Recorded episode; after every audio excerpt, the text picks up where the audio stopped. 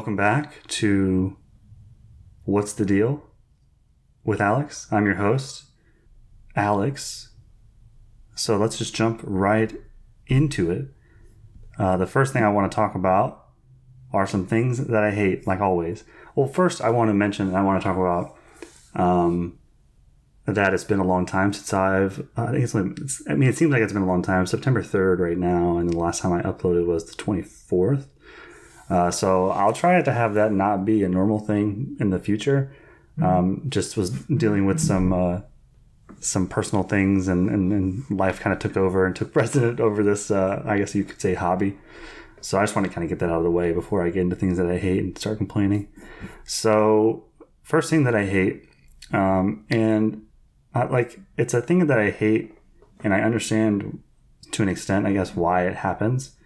Um, I, I mean, yeah, that's why I said to an extent. I understand, but the, the the rest I don't, and and that's uh, the phenomena of uh, washing your clothes in a washer, I guess.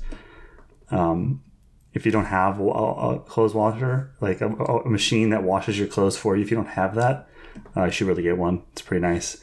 Um, but it's not nice if you plan on forgetting your clothes in there and leaving them, I guess, uh, semi like damp, you know, because this does a pretty good job of draining all the water out, and so they're just kind of, you know, damp. And so you might be thinking to yourself, why would he hate that? Um, it's not the fact that it cleans my clothes; it's the fact that, um, I don't know. Part of me wishes there was a two-in-one, right? A washer and dryer, right? As soon as it's done washing, it can then dry your clothes right afterwards, or something like that, because uh, in my mind, I, am thinking if if the clothes are clean, as I'm as I'm saying it, I, am kind of thinking about it like I kind of makes sense. The even if they're a little damp, you know, that's just how bacteria and things get in there. Um, it's not like it's a hermetically sealed environment, and I didn't introduce any organisms in there. But I guess the thing that I guess I could replace what I hate there is the fact that I hate that technology uh, companies haven't done any R&D in a two-in-one washer dryer setup. I mean, there's two-in-one shampoo that can, I mean, there's like four-in-one. It can like uh, be your body wash. You can wash your hair with it. You can clean your face with it. And then I think you can use it to shave with it too, or something like that. Um, they can't do that with a, a, dryer and a washer. Like, come on, son, that's crazy. I mean, they they, they did it with a refrigerator and freezer, right? It's just one big machine. Uh, so uh, come on, scientists. Um, next thing I hate is cat pee. Um, why has it got to be like extra stinky, right? I know pee is uh, like a waste from your body. You're getting rid of things that your body either didn't need to use or doesn't want. Uh, and so it's bound to smell bad, you know. Um, but like for a cat, why cats? Why do like my dogs when they pee on stuff? If a dog pees, there's a, there's a chance it might not even smell at all. If it's just like they got excited and they like piddled a little bit, but like uh, maybe it's just because of where my cat has peed in the past. Um, just on like on things, uh, on the bed. Uh, that's always the worst because then like you got to take the covers off and the sheet. Everything has to be kind of taken out. You got to like, you know, try to get the smell out of the mattress as best you can and uh, I mean, and you can't like teach the cat not to do that. It's a cat. They, they don't. They can understand. I'm sure there's a part of the cat that understands right and wrong. It's like and is choosing to do this anyways. Um, so I hate cat pee. I think lots of people do, but I just hate the fact that not that it's pee or it's from a cat. It's the fact that it smells so bad and it's so potent and lingers. Right, like if you get it on your clothes or something, like you have to you may have to wash your clothes in the washer that it's not a two in one wash them in the washer multiple times in a row. Um, so yeah that's not that's not an unpopular opinion is uh, hating cat pee. I can't blame the cat. I'm not mad at the cat per se. Well i am mad at the cat but at the end of the day it's an animal. Um, I, you know what am i going to do? Um, and then another thing, I have two more things that I hate, and these are not these are not it's not a strong hate, right? I'm not committed to hating this, right? I would give it up in a, in a heartbeat. Um, but I would say I don't like most cheese. I think like the major cheeses that you can think of off the top of your head, I'm, I'm down for. but like anything more fancy than those, right? I'm talking like cheese that I like would be provolone or Swiss, um, or like American cheese, cheddar, cheddar maybe, maybe like a really really light cheddar. I don't even really like cheddar like that's like like fancy like strong cheddar. I don't like that taste. I don't like most cheeses. If it's blue, don't eat it. If it stinks, why are you eating that? What? No, I'm not. Like, who wants to eat stinky stuff? Stinky cheese, uh, stinky food at all. So no, I don't. I don't like cheese. Very. I don't like that kind of stuff. I don't like cheese in general. Gouda, no thank you. Blue cheese, pass. You know, is that even really cheese? I don't know. Uh, next, real quick, and I think a lot of it's like 50-50. This might be controversial, but um, like just non-plastic straws or just I guess I should refine it and be more more specific uh, and say uh, paper and or like just yeah any straw that's not rigid you know what i mean? And it's like yeah when you first get the paper straw or the recyclable straw or whatever like it's it is straight and like usable as a straw.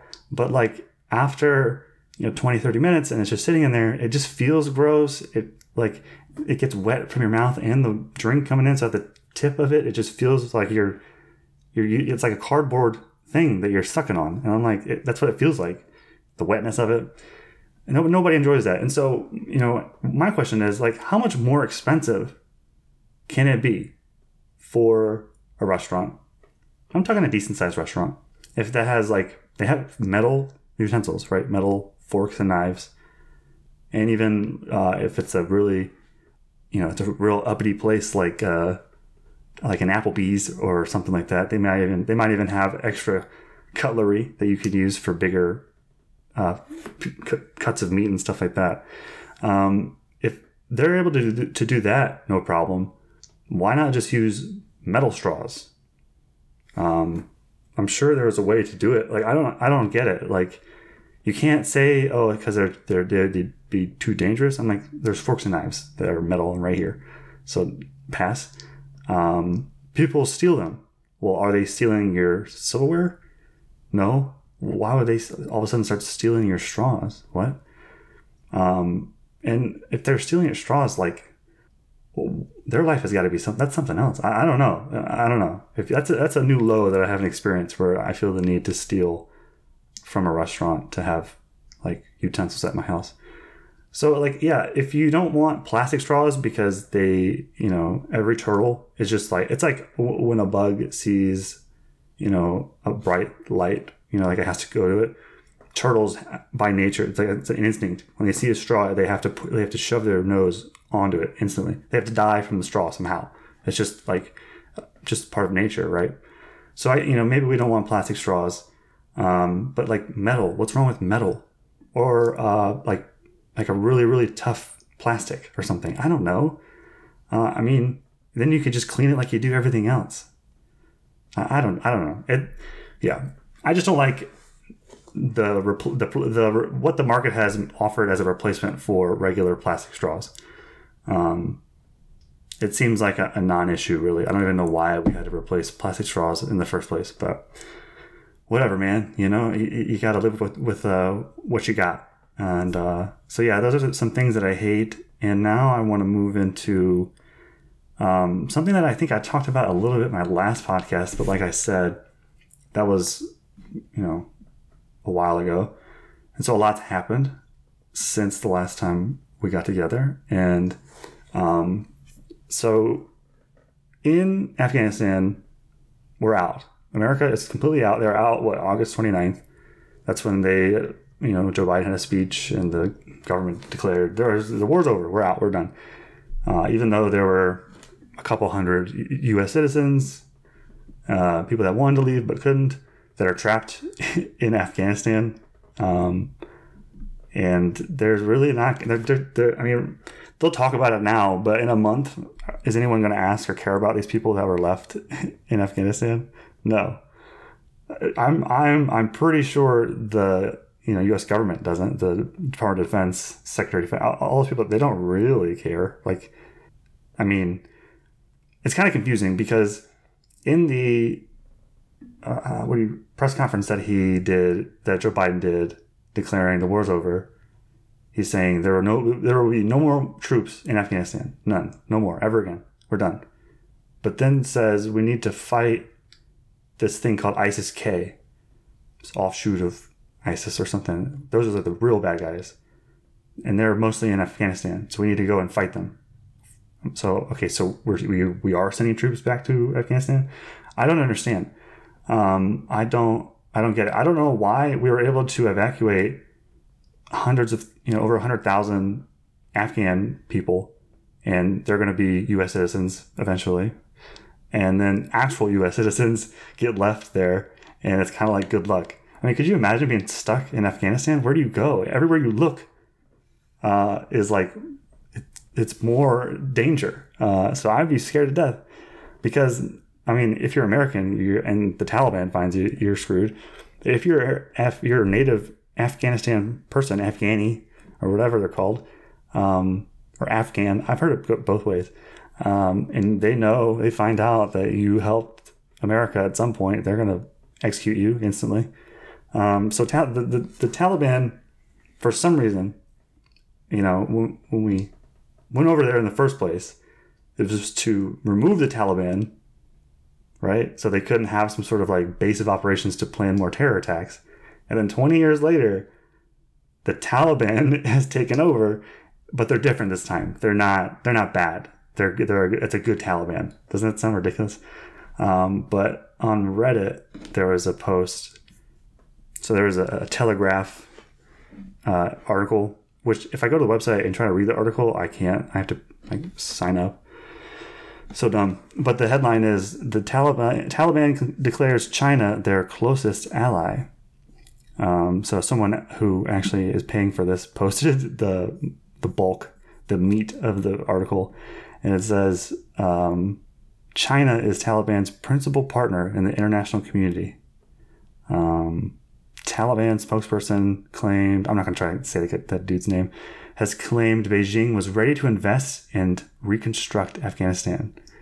Sounds great, man. Isn't that what you want? Uh, it's like there's a Drake song where he's like, My enemies want to be friends with my other enemies. This is kind of like what's happening is that uh, we won't, the government won't say it. The Taliban's not our enemy anymore. We're like w- working with them. Uh, well, it's in their hands, it's in their court. That's what they'll say. Like, oh, it's up to them. You know, if they screw up, we're to be mad about it. But, you know, they know nothing's going to happen. But then, you know, China is, I think, absolutely, undoubtedly an, an enemy of the state, I would say. Not like outright war, but like, um, there's definitely some tension there. And so they're being friendly to each other. They're probably going to be friendly with Russia, definitely with Pakistan that's not good for Israel. That's not good for uh, in uh, India or any of this. Like this is this is awful. I mean, this is uh, bad all around. But yeah, I can't believe the Taliban is just like they're just like yeah, we're we're uh, we have our own country, and then if you try to uh, say because there's also news going around that about how much military stuff was left behind when we just dipped, and how we just like armed the Taliban uh, to a level that like would rival other countries in the area. Um, but people would be like, "No, we destroyed most of it. Right? We decommissioned it. You know, so it wasn't usable." And so they, this article here is uh, saying the Taliban is quote angry and disappointed after the U.S. disabled military equipment before leaving. Uh, so it said it, the U.S. decommissioned 27 Humvees and 73 aircraft before leaving Kabul. So you think that okay, that makes sense. Well, nice. So maybe it's just like a false narrative. Um, that's not the case because between the years between uh, 2017 and 2019, this is what was given to the Afghan army, which just collapsed instantly. So uh, you know we'll go back. So it says uh, they decommissioned um, what 27 Humvees and 73 aircraft. Wow, that that'll show them right now. They got nothing. Uh, we won't even talk about how many weapons and stuff like that. How much weaponry and defense stuff was given to the Afghan Afghanis between 03 and 2016. We'll just talk about from 2017 2019.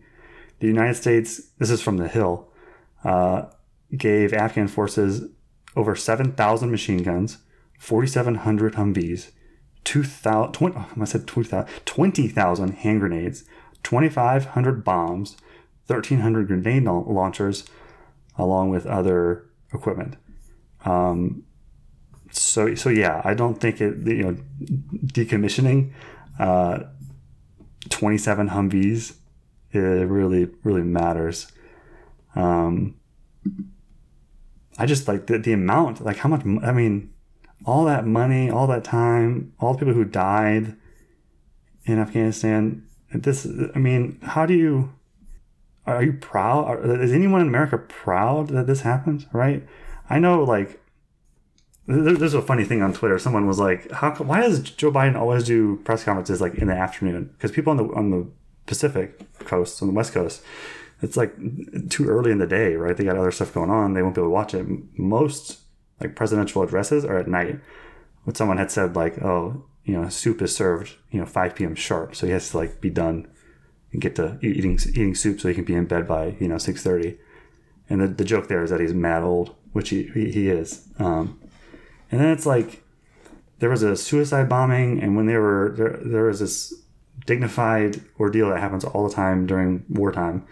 Um, when they land at some base and they take the caskets and they transport them over to a different pl- plane, and like I say, they, then they once it lands in America, then they go out to their respective places, and every single time, according to to one of the family members who was there watching their loved one, their son or daughter, um, in a in a casket, being moved over. It's this big thing. I can't remember what it's called, but it's this it's this big thing um, that George W. Bush used to do and not tell anybody, not have the press there. No pictures were taken. He would go um, without any fanfare, and then he would also call the families of fallen soldiers and just sometimes it would be they really appreciate it and other times they would be super mad and yell at him and he would just take it um, but contrast that to some of the feedback that um, these Gold Star families have had when they talk to Joe Biden.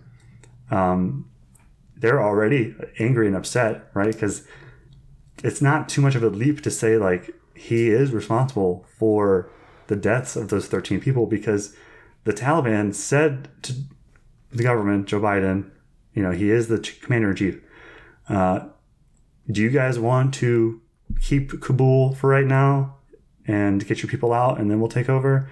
And the U.S. government said, "No, you guys got it. You guys can control and uh, you make you take over security and all that stuff." And then what happens? Like a day or two later, there's a suicide bombing from quote unquote ISIS K that killed 13 people that should not have died. And every single time they would transfer a casket over, Joe Biden would check his watch, you know? And it's like, whether or not that's just like a tic of his or he didn't realize it, like you gotta you gotta have some self awareness, right? Like you that's not the time to check your watch. That's not the time to really be doing anything but having your full attention on what is happening in front of you. I mean, that's just like common sense. When I went to DC and they they do the, I think it's called Exchange of the Guard or, or, or something like that for the um, Tomb of the Unknown Soldier. You know, like you know, you just know, without even being told, like you know, like you shouldn't talk. Turn your phone off or at least make it silent, and just pay attention. Don't speak, don't make a noise, don't do anything, just observe, be patriotic, right? Feel it, you know, that's it. Why does he have to check his watch? Where does he got to be, you know? I just don't know how you can look at the outcome of the US pulling out of Afghanistan as a success in any regard, right? This seems like almost on purpose, right? Um, which would be like then it's like eh, I don't know. Um, there's a saying. Uh, it's like be careful what you attribute to like intelligence and design when it can be easily explained with uh, just raw stupidity, right? Maybe this you know this going so poorly wasn't by design, but they're just really bad at it. You know, I don't. You know, looking back on it, I don't know why Joe Biden was so obsessed with the agreed upon timeline that they have with the Taliban. Like, why are we taking orders or trying to follow along with what the Taliban wants? Oh, we don't want to make them angry. I, I don't understand. Um, but yeah, so they're they have a ton of planes and weapons and guns and stuff now. So if I'm Israel, I'm, I'm a little nervous. Uh, I mean, I don't know what the next couple of months or year, because it's not going to take long for them to do something, something crazy. More and more stuff is going to come out of Afghanistan. But I just can't believe the Taliban, they just let them take over. Like, what? I don't know. Um, yeah, so that was interesting. Um, yeah, and so it's it, it ends up being like between over the years, just in, since 2016, like you know tens of billions, if not a little, a little over a couple hundred billion dollars worth of planes, guns, ammunition, uh, and and they didn't even include in the Hill article, um, you know, communications equipment, um, intelligence, reconnaissance stuff, all kinds of classified information that might have been there. Um, so like they they're now um, like armed up and ready to commit genocide on people who you know helped the United States or people who are friendly to the United States. They're now gassed up and ready to go. So, yeah, but I, I know that's kind of like out of the mainstream news, so people don't want to talk about it. But it, I mean, could you imagine if this had happened underneath like George W. Bush or Trump or any other? I mean, what was it? Uh, so there were I gotta do the research real fast. So, did I did some googling. Uh, it was so Jimmy Carter, right? Everybody hates that guy. A lot of people look back and have not that bad of a outlook on him, but during his time as president, there were people taken hostage in Iran, right? I'm not going to give you the nitty gritty details or whatever, um, but for 444 days, they were held hostage. And then they were released the day Ronald Reagan got inaugurated because they knew that if they held the rest of the hostages any longer, uh, Reagan would be uh, wiping them off the face of the planet with random bombs from every direction. I think Reagan really took to heart the uh, philosophy that um, who was it? Roosevelt? Not not not the big government Roosevelt but the other one. Um, he talked about Theodore Roosevelt Teddy Roosevelt that's right he had a saying uh, to speak softly and carry a big stick and I think Ronald Reagan really did that because uh, he spent a lot of money on national defense uh, and DoD stuff Space Force and or Star Wars. He wanted some sort of like laser guidance technology to be able to shoot Russian nukes out of the sky. You know, he's a you know big, big, big idea, big dreamer kind of guy when it comes to defense, and uh, he also wouldn't play around.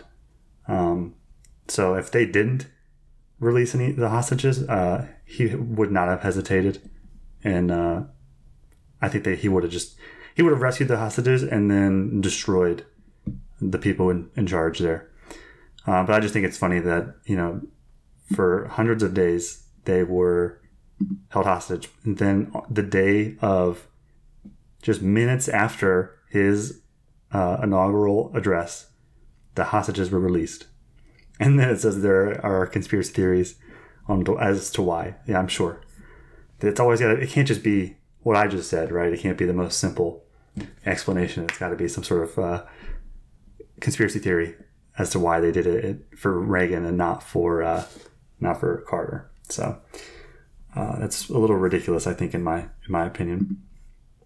Okay, so next I want to talk about some things I found on Reddit, and so this one is a, a no stupid questions one which I have a feeling it's going to be very stupid.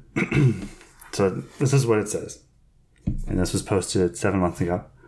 Says, Does anyone else hate how the internet now feels like seven major websites, which are all interconnected, whereas it used to feel like a vast place with something new around every corner? I mean, I don't know. It's such like a innocent question, um, but it is kind of dumb. But I, you know, maybe it is important to talk about in their world how the internet is. But if you're, and he capitalized the I in internet, like what? As if it's like some sort of deity. Um, now it feels like seven major websites, but he doesn't name them. They're all interconnected. How? No answers to that. Whereas it used to feel like a vast place. Uh, it still is. Like I think I think if you feel like the internet is just seven major websites, like you're using the internet wrong, right? The the internet is is still a very vast, wide open array. It can be as vast as you want it to be, or as closed off as you want it to be, like having just the seven major websites. Um, but but I'm, I'm assuming like one of those major websites would or two of them, but one of them probably would be like Twitter, Facebook, or Reddit. You know, it's like where it's like it's not Twitter who is giving me the news, right? It's people on Reddit that are tweeting about news stuff. Uh, they're posting articles on there and stuff like that. It's not actually like sponsored content from Twitter or Facebook. It's just people talking.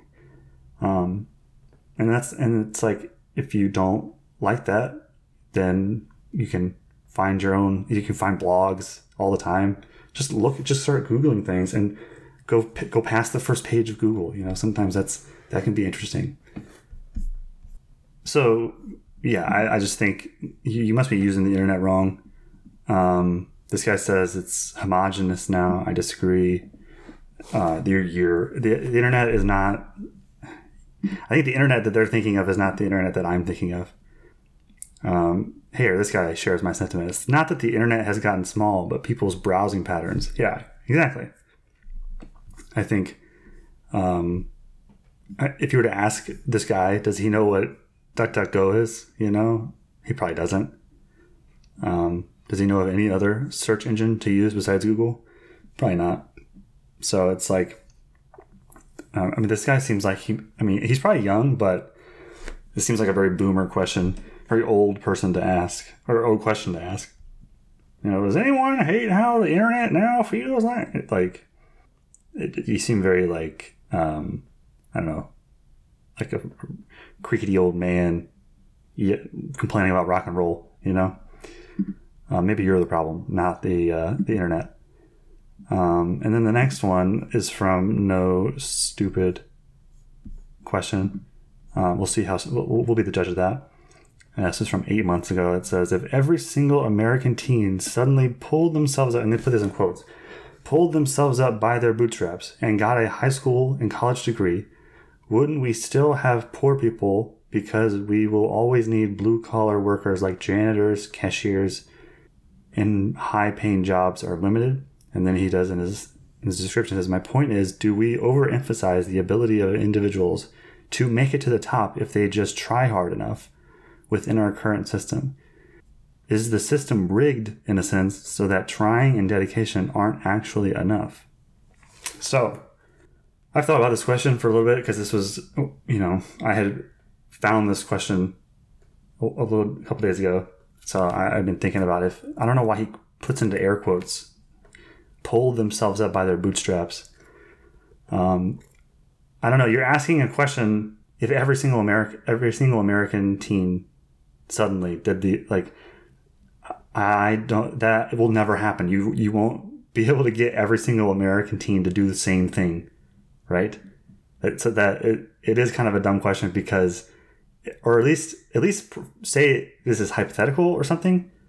Um, because they're not. They're saying if in this current system, in reality, if this happened, so I guess it is kind of a hypothetical, but on the basis of real life, right? So within our current system, is the system rigged in a sense so that trying and dedication aren't actually enough? Sometimes it's true, trying and dedication, right?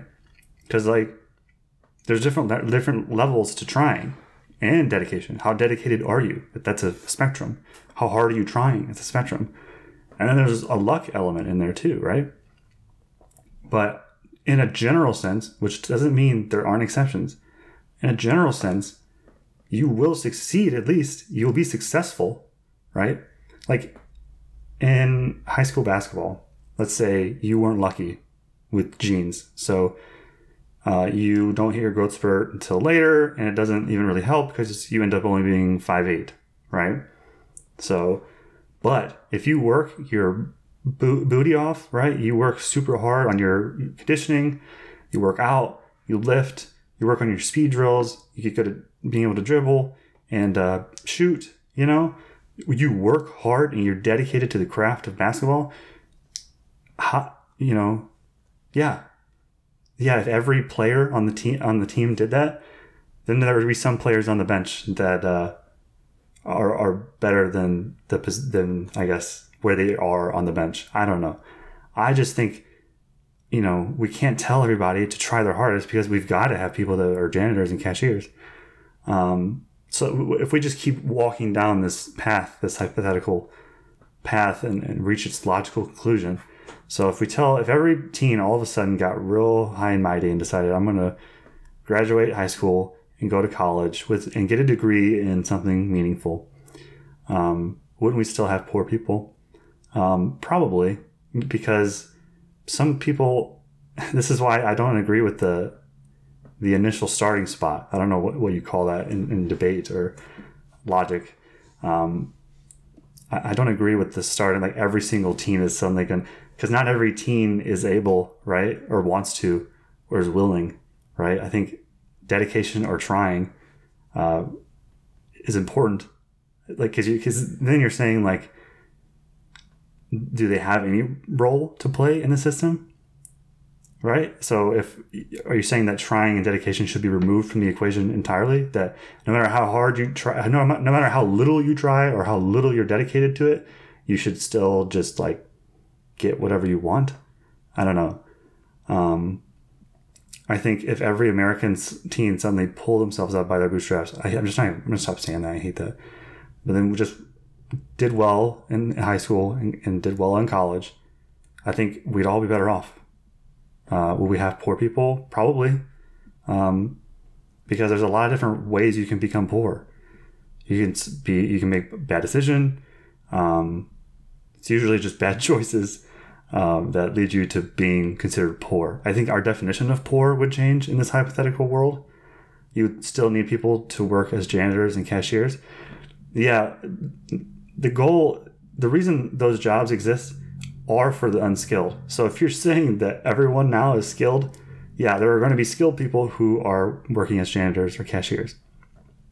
It, it's like um, back in the day, graduating high school was good enough. All you needed was your high school degree. Now you need your your uh, high school degree, your GED, or whatever, and a four year degree. And now we're starting to get to a point in some fields where it's now you have to get the four year degree plus your your your post um, your post grad. So it's like eventually, it, so you're saying if everybody has a college degree and everyone's really smart and everyone tries their hardest and stuff, um, then I think wages would just go up for every position, right? Um, because you would be overqualified to be a janitor or cashier, and most of the time janitors and cashiers, why can't those jobs be held by people in high school and people in college, right? Um, or maybe when you first graduate college, you work those jobs until, you know, while you're interning somewhere. I don't know. Um, I just think that if there's a it's supply and demand, so there's a low supply of people who only know how to do low skill and low low, low knowledge work, there's a low supply, then the price will go up. Janitors will just get paid more or get automated out. Cashiers just get automated out away. Um, but the, the fact, I mean, this is, it's, it's a stupid, I can't remember the logical fallacy, which one it is, but this will never happen. So what is the point, right? the only reason there are poor people and people who have to can only work as janitors, people who can only work as cashiers, even whenever they're forty or fifty, or or even younger, um, it's like well because maybe that's all they, they're capable of doing. Maybe that's all they want to do. Um, and maybe that's all they can do based off previous decisions. They're not employable anywhere else other than as a you know custodial or cashier or uh, construction worker or ditch digger or whatever. Um, so it's like I don't agree with this. If every single American teen suddenly, yeah, I mean, if every American teen suddenly uh, knew how to fly, how would that affect with like the economy? Like uh, this is this is a stupid question, and um, you know, it sucks that I wasted so much time thinking about it and talking about it just now. Um, all right. So, more politics. Uh, if you hate it, uh, you can hit the pause button and uh, I'll see you later, uh, son. If you can't handle the heat, get out the kitchen.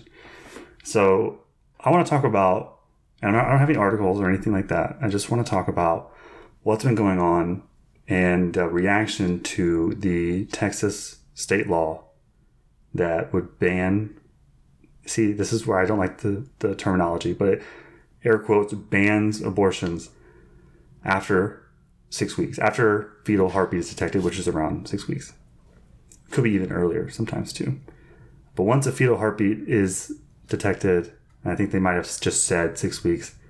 Um, but at six weeks, anything past that, you you're not allowed to really get an abortion. That's but the way they wrote the law, and this is why I put air quotes around banning, is because uh, usually when you think of something being banned, right, um, it'll be enforced some way by the state.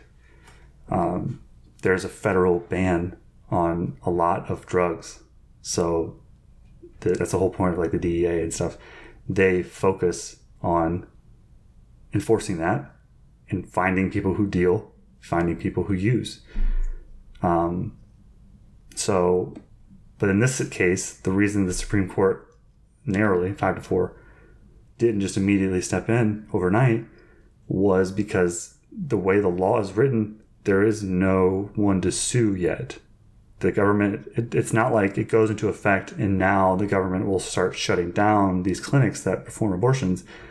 It's that individuals um, can sue clinics or other people directly for if they know about the abortion. So, for example, if I have a friend and I know that she's she's been seeing this doctor at this clinic about getting this abortion, and I know for a fact she's been pregnant for you know like 12, 13 weeks or something, um, I could sue her. More likely, I would sue the doctor sue the physician, the abortionist. Um, I think that's what they're called. If you want to be real mean, I guess. Uh, you could sue them and then take them to court, and they would pay you ten grand.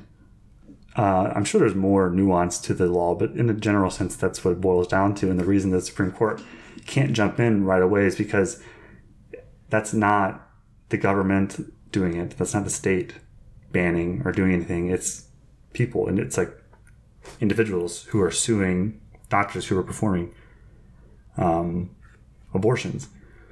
And so there's a couple of things that aren't necessary. There, there are probably arguments or things that you've heard of, or, you know, I'm not the first person to think this or to have this opinion.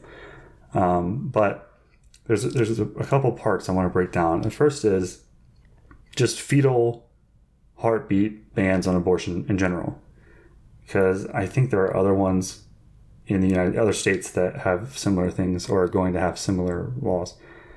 Um, and of course, the response by people who I, I, would say if you're just on the left in general, because you if if you're pro life and then you're also a tried and true lefty, you're like you know really hardcore left, but you're pro life. I don't see how that cognitive dissonance doesn't just like you just self implode, turn into fire. Um, I don't understand how that could be possible. So I would uh, attribute the response as being from everyone on the left is that they hate this and they, they think it's a tragedy, it's a catastrophe, right? That more babies will be born, right? What a terrible thing, right? What a horrible, horrible, awful thing that after you detect a heartbeat, right? Because it's not even that like at conception or whatever. It's we've we've detected a separate heartbeat from the mother, and they still want to kill it, and they are upset that they can't. That's insane to me. Like, do, they, there's got to be some level of eh, they're just ignoring themselves when they make this argument. Those people who are quote unquote pro-choice, right? That's not what. Again, it's playing with words and trying to mislead you and gaslight you into thinking that they're they want it to be safe, legal, and rare. Um, they're not really. It's not pro-choice, right? Just like feminism isn't like, oh, we just want the you know women be to choose what they want to do. Well, as long as it's not being a housewife, then we're going to be mad at you. They're they're pro-choice as long as your choice is kill the baby. Um, that's it. And I just I don't understand that because that logic is so flimsy and so weak. It, it, it really runs out of gas when you do any sort of thought experiment. Um, so, like one thing is that the reason it's a catastrophe is that it you know for women's reproductive rights. And I'm like, wait a second. I thought, I thought, you know, men could give birth too. I thought it was birthing people. So really, it affects everyone, right? When you think about it, not just women, um, but also men who can give birth. Because I, I thought that was the thing. I see, that's I'm, I'm, it's very confusing sometimes. So, for example, baby showers are not called uh, fetus showers. Uh, I don't know, cancer cell growth shower. It's a baby shower. We, we all at that point celebrate, recognize that it's a baby in there. But if we have the baby shower and then the next day the woman gets an abortion, what what is your reaction to that? What should, how should how, how am I supposed to feel about that when we just celebrated your baby, but then the next day you kill it? I'm supposed to be okay in both situations. That's what they want, right? But you know in your mind that that doesn't make sense. That makes no sense. That at one second, one moment, we're all excited because you want the baby, but then as soon as you change your mind and don't want it, we're supposed to consider it not a baby. It's not a baby shower anymore. At that time, it was a baby shower, but now it's not a baby. It's just a clump of cells. It's a uh, it's a it's a just a thing kind of sucking resources away from you. It's not even a baby. Not even really a, a it's a disease, right? It's something that you want to get rid of.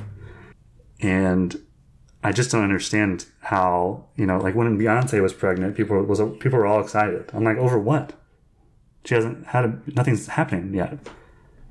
She's pregnant, but like that's a to most people that's a bad thing. So we should be like, oh yeah, it's gonna be rough, but uh, good luck.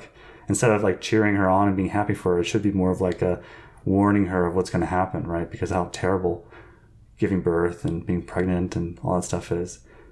Um, but like this is like the, the fetal heartbeat part is like a compromise. Like we're meeting you in the middle. Okay, we won't be hardcore about conception, even though we should be. Um, we'll say because we'll say fetal heartbeat because most people don't even really know that they're pregnant that early. So that's a, that's like a little like switcheroo gotcha that the the Republicans have done in Texas um, and other in other states too. But it's like it's it's a tough argument to make to just delay the layman. Um, you know, okay, well, we've you're pregnant.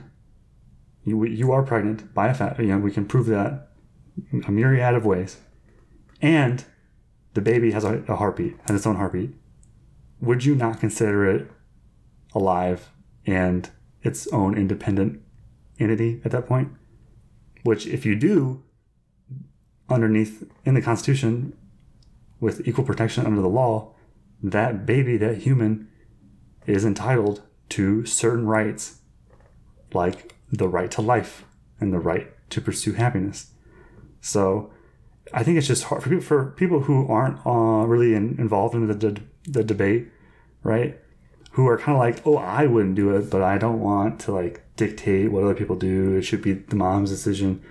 If you describe it to them like that, it has a heartbeat and uh, the way at that point when they when they discover it, they do the abortion. Let's say at eight or ten weeks, um, they have to like cut him up, take a pill, and he dies, and then the, you know because sometimes it can be too big to, to just pass in your next um, when your next period comes along. Sometimes you'll take the poison pill, it kills the baby.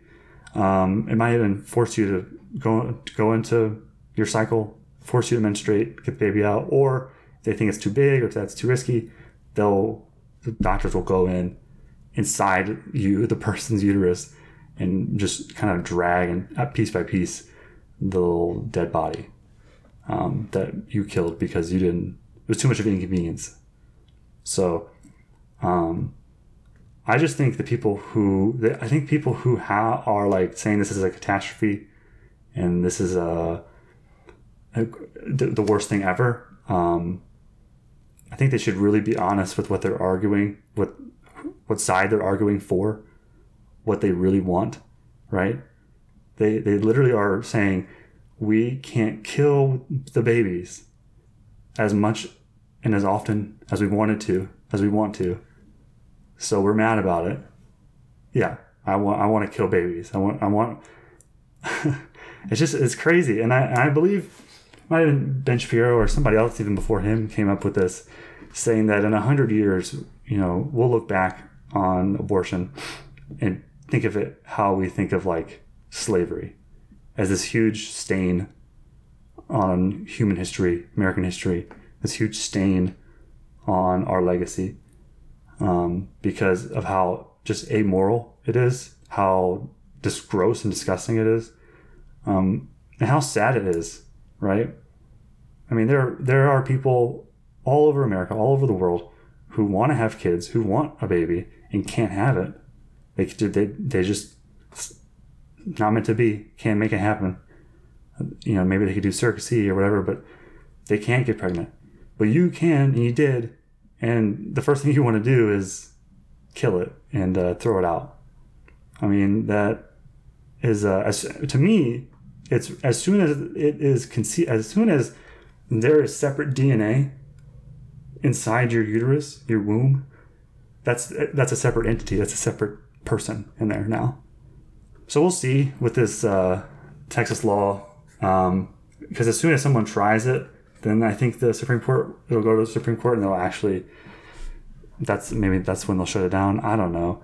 Um, I need to do more research into in reading into Roe v. Wade, um, like more of the the background of it, because I know uh, how it turned out, and I know why. Um, and, and I'll get I'll kind of give you my brief understanding of it is that 50 years ago, 1970 something, um, 73, it might be even, I can't remember exactly. Um, that's not really very important. It's, yeah, but it's been basically like 50 years. And, you know, the, the, the basic premise was that is the ability to abort your baby protected under the Constitution, right? And so obviously the Supreme Court decided that yes, it is because of this this phrase "right to privacy," uh, which isn't a real thing. Um, it's just like when people say like and, and bring up like se- separation of church and state, that doesn't appear in any founding document. Same thing with right to privacy; that doesn't exist uh, really. In I don't not even really, but it just doesn't exist in the Constitution. Um, but they kind of like out of thin air brought that up, right to privacy, oh, and because of that, women have a right to privacy. Therefore, it's their decision. Blah blah blah. Uh, they it, it is protected in the Constitution, even though like when you read the Constitution, um, there's nothing in there that would give you the slightest indication that they're thinking about abortion or or that it even crosses their mind. So it's ridiculous how that came to be, and I think if there's someone out there who is pro-choice or pro-abortion, uh, as I like to call them. Um, they have to be at least a, a, little bit honest with themselves and say that like, I think the outcome of that decision is what I like more than how the outcome was reached, uh, because the way that they got to that, they were able to kind of justify their decision was based off something that wasn't real and um, so it was, a, it was a very bad decision.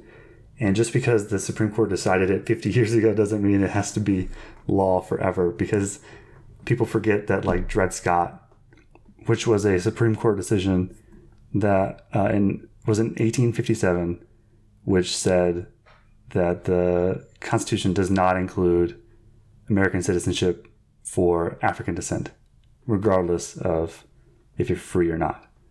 Um, that seems like a bad decision. um, let me see. I think it might have even yeah, uh, a seven two, seven to two. Not even. It wasn't even like really that close. So sometimes the Supreme Court gets it wrong. Uh, is that not like a possibility? Can we not re examine the facts, re examine what's going on? Because um, I'm pretty sure we know a lot more about pregnancy and uh, and birth and babies and fetuses in general um, now than we did 1970 whatever. So uh, I I just think it shouldn't be kicked down the states and have the states decide because if we're serious, if pro life people are serious, and we really consider what they're doing is murder, then it should be federally banned because murder is a federal crime, right? Um, I'm pretty sure. I'd have to look it up. Actually, I am going to look it up right now. So, usually murders are handled at, at the state level in state courts, but it does become a federal problem if you commit murder in the act of breaking some federal crime. And there's tons of federal crimes. So if you kill someone while drug trafficking, which is a federal crime, uh, then you probably get murder one, go to prison forever. So I think at a federal level it should be banned. Uh, I don't think I don't, it should. Hillary Clinton back in the day is the one who coined safe, legal, and rare. Why has it got to be rare, right? Um, if you think it's like no big deal, no problem, there's no moral uh, downside to this. It should people should be able to willy nilly uh, get abortions and celebrate it, and you know it's part of life. It's a reproductive choice. Um, why has it got to be rare then? That's them kind of like showing their hand a little bit that they kind of know what they're doing. But I've never truly understood why some people on the pro-abortion side, right? I can get why people on pro on the pro-life side would get so like heated because they literally think it's murder. I just don't see why people are so committed to the cause of I just want to kill my baby at any time during the pregnancy. Um, it just it just sound it just there is no sound and convincing argument for me to believe that that is the case. It's people will say, well, I think it's the woman's choice. It, no, the, the mom does not have a, a choice in killing her baby. Nobody can choose that. that sound that's ridiculous. You know, my body, my choice. is not your body. That's a baby in there, right? That is dependent on you, but that, that ain't your that ain't you. Has separate DNA, has its own heartbeat, right? As it's as it grows and grows, it's gonna have all kinds of separate things than what you than what you have, right? So it's not my body, my choice, right? It that, that doesn't fit. That that doesn't, that's not relative to what we're talking about. Does not related because we're not talking about your body. We're talking about the baby, the baby's body, and its life. So, I mean, as you can tell, I'm pretty passionate about it. I'll probably keep talking about it as the news unfolds. See if the Supreme Court does actually weigh in, because uh, if they do, if they don't, and they they just let it happen, that'd be great. Um, but if they do, and then they still decide the same, you know, five four or whatever, to allow it to happen, or maybe it leads to something greater. I don't know. Um, I just think that this is a win for people who are pro life, uh, and is a us. You know, I don't know how long it's going to last, but you gotta celebrate it while you can. One last thing I want to cover before uh, closing out and ending this podcast is I, I watched a video, um, kind of explaining uh, if you were to break down the federal government budget. Um, how much you could fund the government if you cut certain things. Like, could, could we break even? Could we cut programs and stuff and figure out a way to balance the budget? And he did this in a way of every time he would cut something, he would say, well, how many days of federal funding does that give us? So I looked at the 2022 uh, budget proposal because obviously it's not 2022 yet, uh, but this is the proposal, um, and that that's been put forth by the White House, and it's kind of contradictory. Some places when it says like what they are going to ask for in terms of defense, because if you don't know what discretionary and non-discretionary means, just think of discretion. If I say something's at your discretion, it's up to you when you do that. So discretionary spending is kind of like spending that's voted on and is changing year to year. Um, and so all of the DoD, all of the defense budget is inside of this discretionary spending, um, as well as well as some other non-defense discretionary spending. But all of the DoD, right? So you could theoretically one year vote to have zero dollars, no money towards the, the Department of Defense, none. Um, but there's also a non-defense spending, which in 2022 is they're asking for more non-defense spending than they are defense spending. And when it comes to um, so non-defense discretionary spending, that is like the Department of Agriculture, Department of Education, um, and a lot of federal aid programs. You know, like SNAP is in there, um, welfare, unemployment checks, stuff like that uh, are in there, and that would be uh, a couple, couple hundred, maybe 150 billion more than what is asked for defense. And so I said, if we cut all defense spending, where we don't have an army and navy and air force or marines or anything no defense spending at all we get rid of all of it um, and i could even go further. I just didn't do the math. I didn't could do the math um, maybe maybe someone's already figured it out but the total value of you know everything we, we have right now all ships and planes and bombs and everything bullets we sold all of it. How much money could we get and how long could we fund the government for.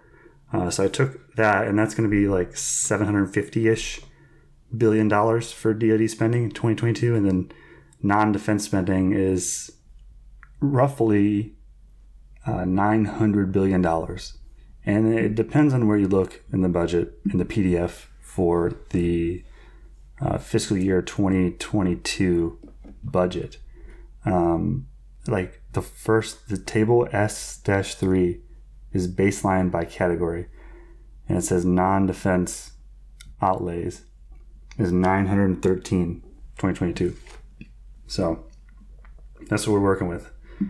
So if we cut all of the defense for 2022 and and we also cut all non-defense discretionary spending which includes everything that I said before like any urban housing development programs, like I said, food stamps, uh, unemployment, all kinds of stuff. Um, that would be non defense discretionary spending. That's going to keep growing. That's projected to keep growing from the CBO, while um, defense budget either goes down or stays the same. No one really cares about that. Uh, but the big argument you always hear from people is that, oh, if we just cut DoD spending by this much, we could pay for so they, they must think that the DoD gets the the lion's share of the budget, right? And you would think that, at least not in 2022, but maybe in the past, you would think that um, DoD spending, defense spending, was taking up too much space in the non-discretionary spending part. Uh, but if we cut both of those things underneath discretionary spending, um, the 2022 federal deficit, which is the deficit that they run that year, is the difference between how much they want to spend, how much they project to get. Uh, there's still, if we cut all discretionary spending, we're still in the hole 170 billion dollars for 2022, which over the last couple of years probably wouldn't even be that bad. Um, but that is saying that we basically have no form of government. The only thing that the government does is give out social security checks and take care of Medicare, Medicaid. Uh, we could that shuts down the White House. There's no need to run the Capitol. we're not the government really doesn't do anything besides pay money on its already existing debt and um, give checks to old people and take care of poor and old people's health care, I guess. Re- refund them when they go to the doctor. I'm not sure how Medicare Medicaid actually works. Uh, I just know that it costs a lot of money.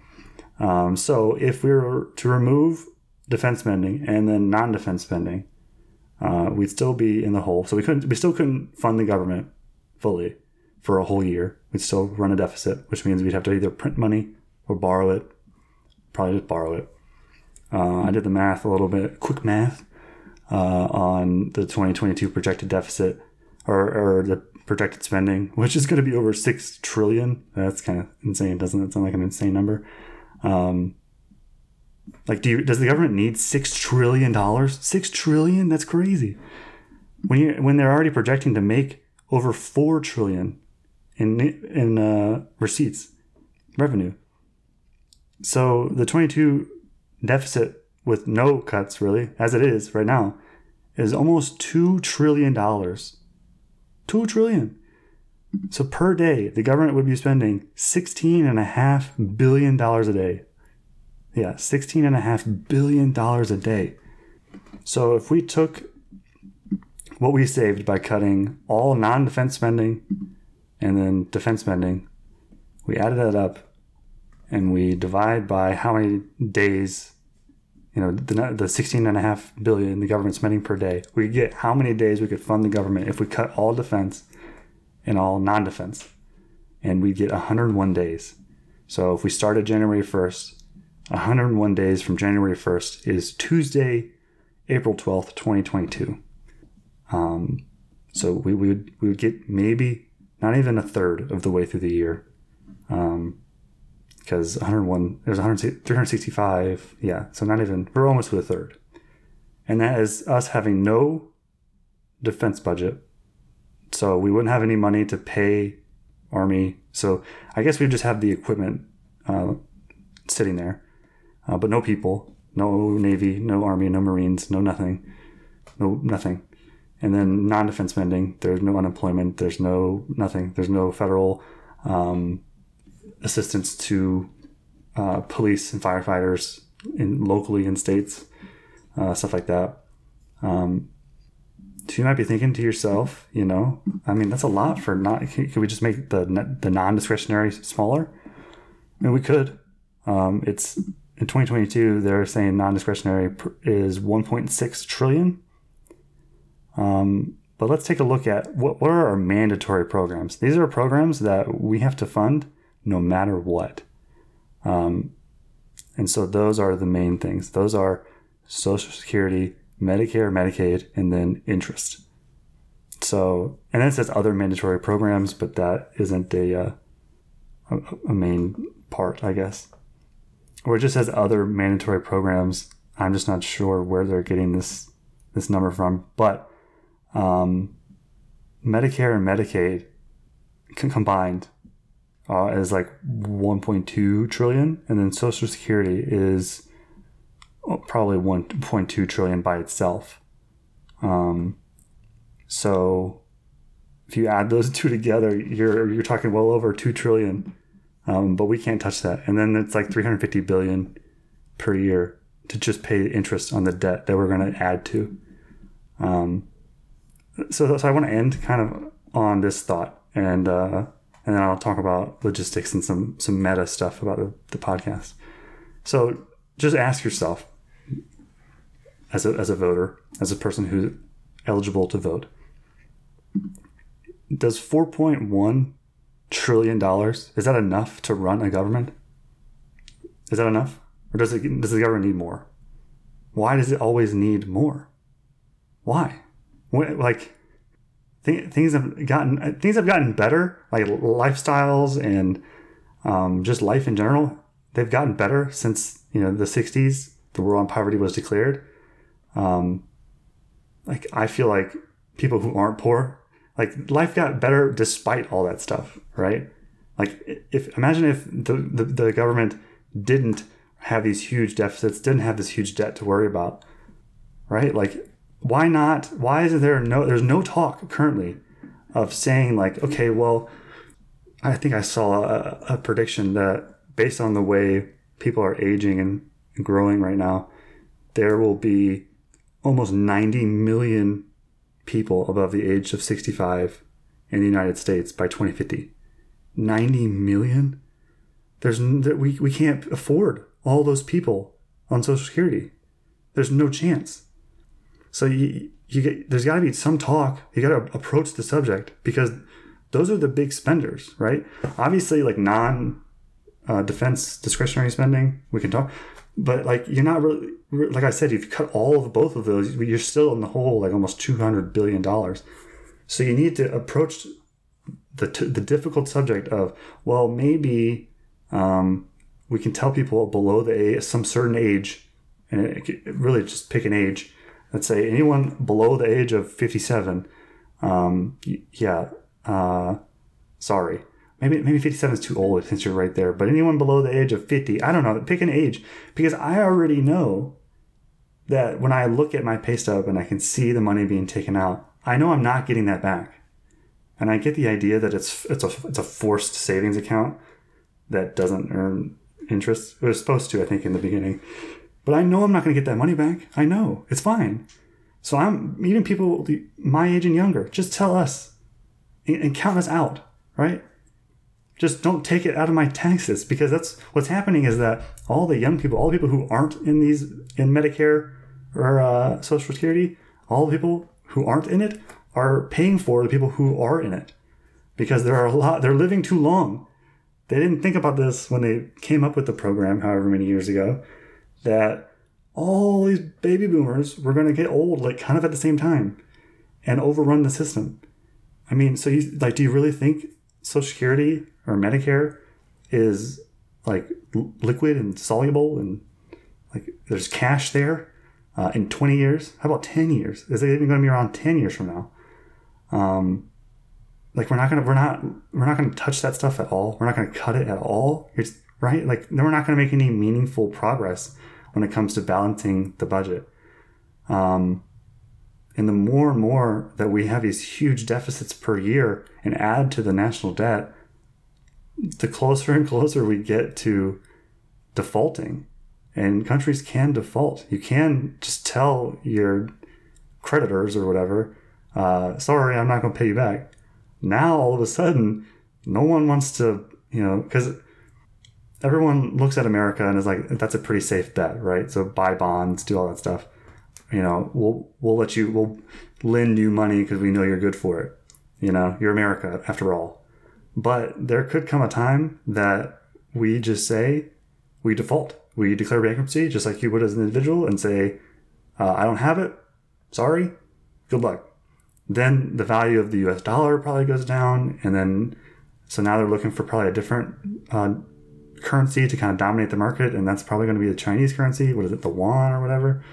Um, and so every day that passes, every fiscal year that goes by, and every time they run a deficit, and every time they add to the debt, and the longer they wait to either um, raise taxes to pay for this stuff or have some sort of austerity measures in place, cut spending, um, the longer we wait to do either one of those things, and I'm not saying we should raise taxes, I would much rather just cut and and be able to have a, a, a surplus and have that just naturally help pay for the um, the debt. But one of those two things has got to happen. And no one is, is talking about, no one wants to raise taxes, right? Because that's unpopular. And no one wants to cut any of these like social programs because that is quote unquote unpopular. Um, but something's got to give because we can't just keep living like this forever. I mean, if that's just the 2022, I mean, who knows what the next couple of years that Biden is in office, how large those budgets are going to be. But at 4.1 that's not enough money. 4.1 trillion. We could, I mean, I'm down to even cut spending on defense a little, a little bit, like some of these bases that are overseas, like closing them and moving them back to America. That could save us a little bit. But like, defense is one of the things in the Constitution outlined as a responsibility of the government. So that's what it's supposed to be doing. Everything else should be up for grabs, right? Sh- we should not be approaching this with a scalpel.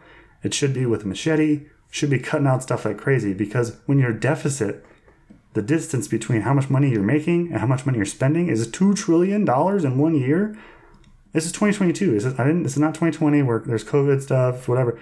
This is 2022, right? Supposedly things would be better, but still, like that two trillion deficit. That's crazy, and we're just gonna like just keep letting it happen. Keep doing the same old, same old. And I'm not. This isn't even like a right or left thing because they both do it.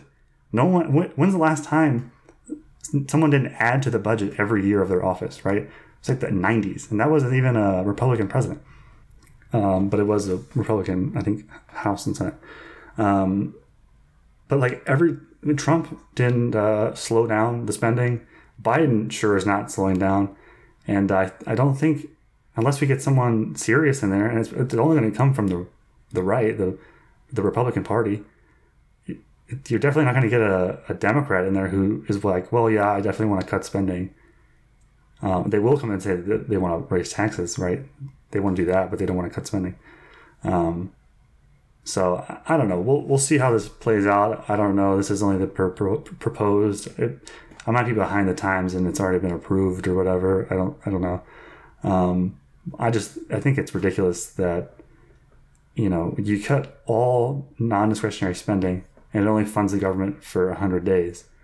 So we got to touch some of that mandatory spending. Uh, obviously, the interest on debt we can't not pay yeah, I don't know why I felt compelled to talk about that, but I uh, I, I just wanted to bring that up. Um, I'll, have better content next time, and I'm going to start posting more frequently.